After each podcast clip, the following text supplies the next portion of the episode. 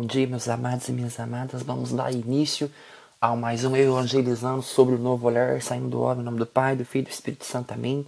Ressignificando vida, desconstruindo opiniões.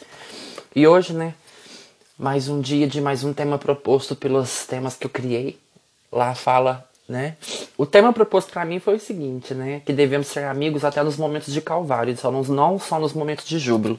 Mas, como eu não gosto de ficar muito preso a roteiros, eu vou deixar com que a palavra me instrua para que a gente converse sobre isso. Não que a gente aborde que direção nós temos que dar para cada tema que eu for falar, tá bom? Só que para dar início, vamos pedir que o Espírito Santo nos ilumine, nos santifique, nos coloque, né? A sabedoria e a salvação no nosso coração. Amém. Para começar, eu vou ler lá em Lucas 23, 26 que diz assim para nós: Enquanto conduziram, destiveram certo um Simão de Sirene que voltava do campo e impus-lhe a cruz para que carregasse atrás de Jesus. Ou seja, Sirineu foi aquele que pegou a cruz e ajudou Jesus a levar. Porque ele, tava, ele quis ser solidário à pessoa de Cristo.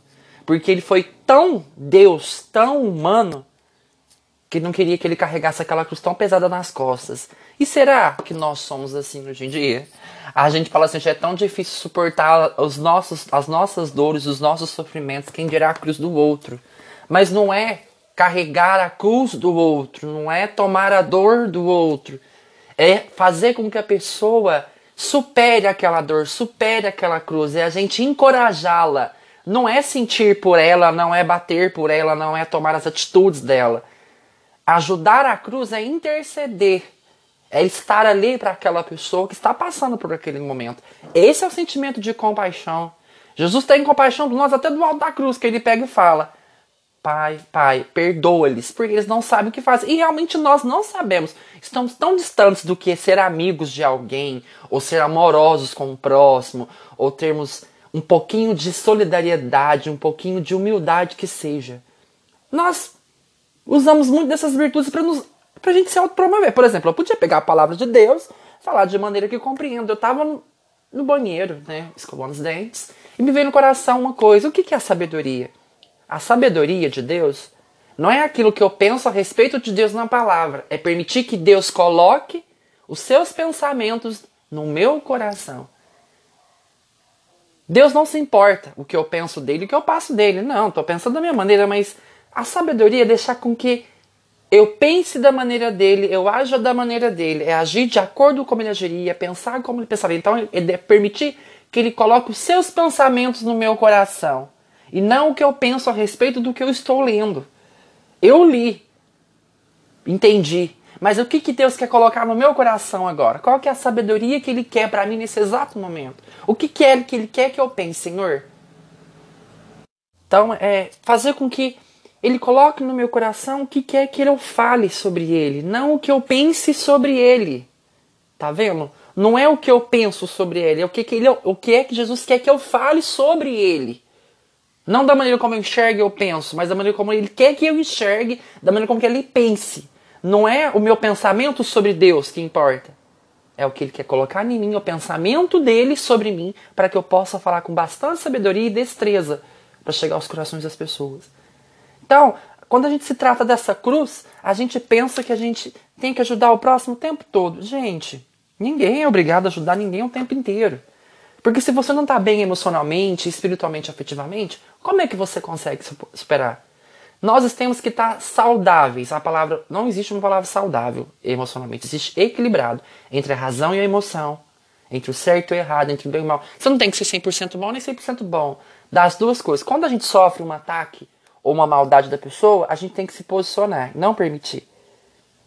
Porque se toda vez a gente permite alguém nos atacar, a gente se acostuma. É a mesma coisa ficar apanhando com a vassoura e, não, e, e, tô, e tô levando um porrete da vida. Não. Não é isso que ele quer. Quando, lá em Gálatas, ele fala uma coisa muito interessante. Ele fala assim, ó. Ajudai-vos uns aos outros a carregar os vossos fardos e deste modo cumprir a lei de Cristo. É, a gente tem que ser o quê? É, altruísta recíproco. Ajudais uns aos outros a carregar os próprios fardos. As dificuldades. Às vezes que nós caímos em tentação. Às vezes quando a gente se engana. É mostrar, carregar os fardos uns dos outros, o que eu pude compreender que Deus, Jesus colocou no meu coração, é ajudar com que a pessoa enfrente aquilo. Não é assumir aquilo. Entendeu? É diferente. É diferente. Quem pensa ser alguma coisa não sendo nada engana a si mesmo. Ou seja, a gente pensa que é alguma coisa, a gente acha que é alguma coisa, a gente, no fundo a gente se engana, a gente não é nada daquilo que a gente está passando. Cada um examina o seu procedimento, então poderá glorificar do que lhe pertence e do que não pertence a outro. Pois cada um deve carregar o seu próprio fardo. Ali nos ensina a fazer com que a gente carregue o fardo. E no outro a gente examina o nosso procedimento para que nós carregamos o nosso próprio fardo. Não. O que ele quer nos ensinar é que a gente deve ser é, pessoas o suficiente para assumir as consequências dos nossos próprios erros, pecados e falhas e imperfeições. Então a gente tem que examinar a nossa consciência antes de querer apontar para o outro, né? E lá em Gálatas também fala de uma maneira muito interessante que quando a gente caminha com as pessoas, a gente vê que elas não são nossas amigas, elas não estão ali nos momentos mais difíceis, a gente vai começar a observar um detalhe que em Gálatas fala aqui, ó. Tornei-me por acaso inimigo porque vos disse a verdade. A gente ganha muitos inimigos por dizer a verdade o que a gente pensa. Isso aí é um fato. Fala a verdade pra você ver se a pessoa permanece com você. Ela só permanece com você enquanto você estiver fazendo as coisas para ela. Enquanto você estiver ali segurando as bombas dela. Porque enquanto você tá ali, tá bom. Na hora que você perde, aí sim, aí o choro, aí o choro é grande. Eles vos testemunham amizade com má intenção e querem separar-vos de mim para captar a vossa amizade. Ou seja, pessoas que querem destruir uma relação. É maravilhoso receber demonstrações de amizade, mas que seja em todas as circunstâncias. E não somente quando estou convosco. Ou seja, as pessoas se mostram amigas ali, com a gente na nossa frente. Mas tem que ser em toda circunstância, em toda situação. Amigo que é amigo, ele permanece com você nas suas batalhas, nas suas dores, nas suas conquistas, sem invejar-lhe. Inve, invejar-lhe. Invejar-lhe. Até falei errado. Sem invejar você. Porque as pessoas, infelizmente, elas estão ali mais é para pegar carona do que para poder ter felicidade. Não. Se aquela pessoa não te demonstrar amizade em todas as circunstâncias, mesmo não estando com você, ela não é sua amiga, não é seu amigo. É hora de olhar com os olhos da verdade, ver quem realmente te ajudou a, ter, a teve compaixão nos momentos mais difíceis pela quais você atravessou e fazer com que esses momentos de compaixão na sua vida você possa ter com o próximo que também que te fortaleceu um dia. Amém? Louvado seja nosso Senhor Jesus Cristo, para sempre seja louvado. Que Deus vos guie, vos guarde e vos proteja. Amém.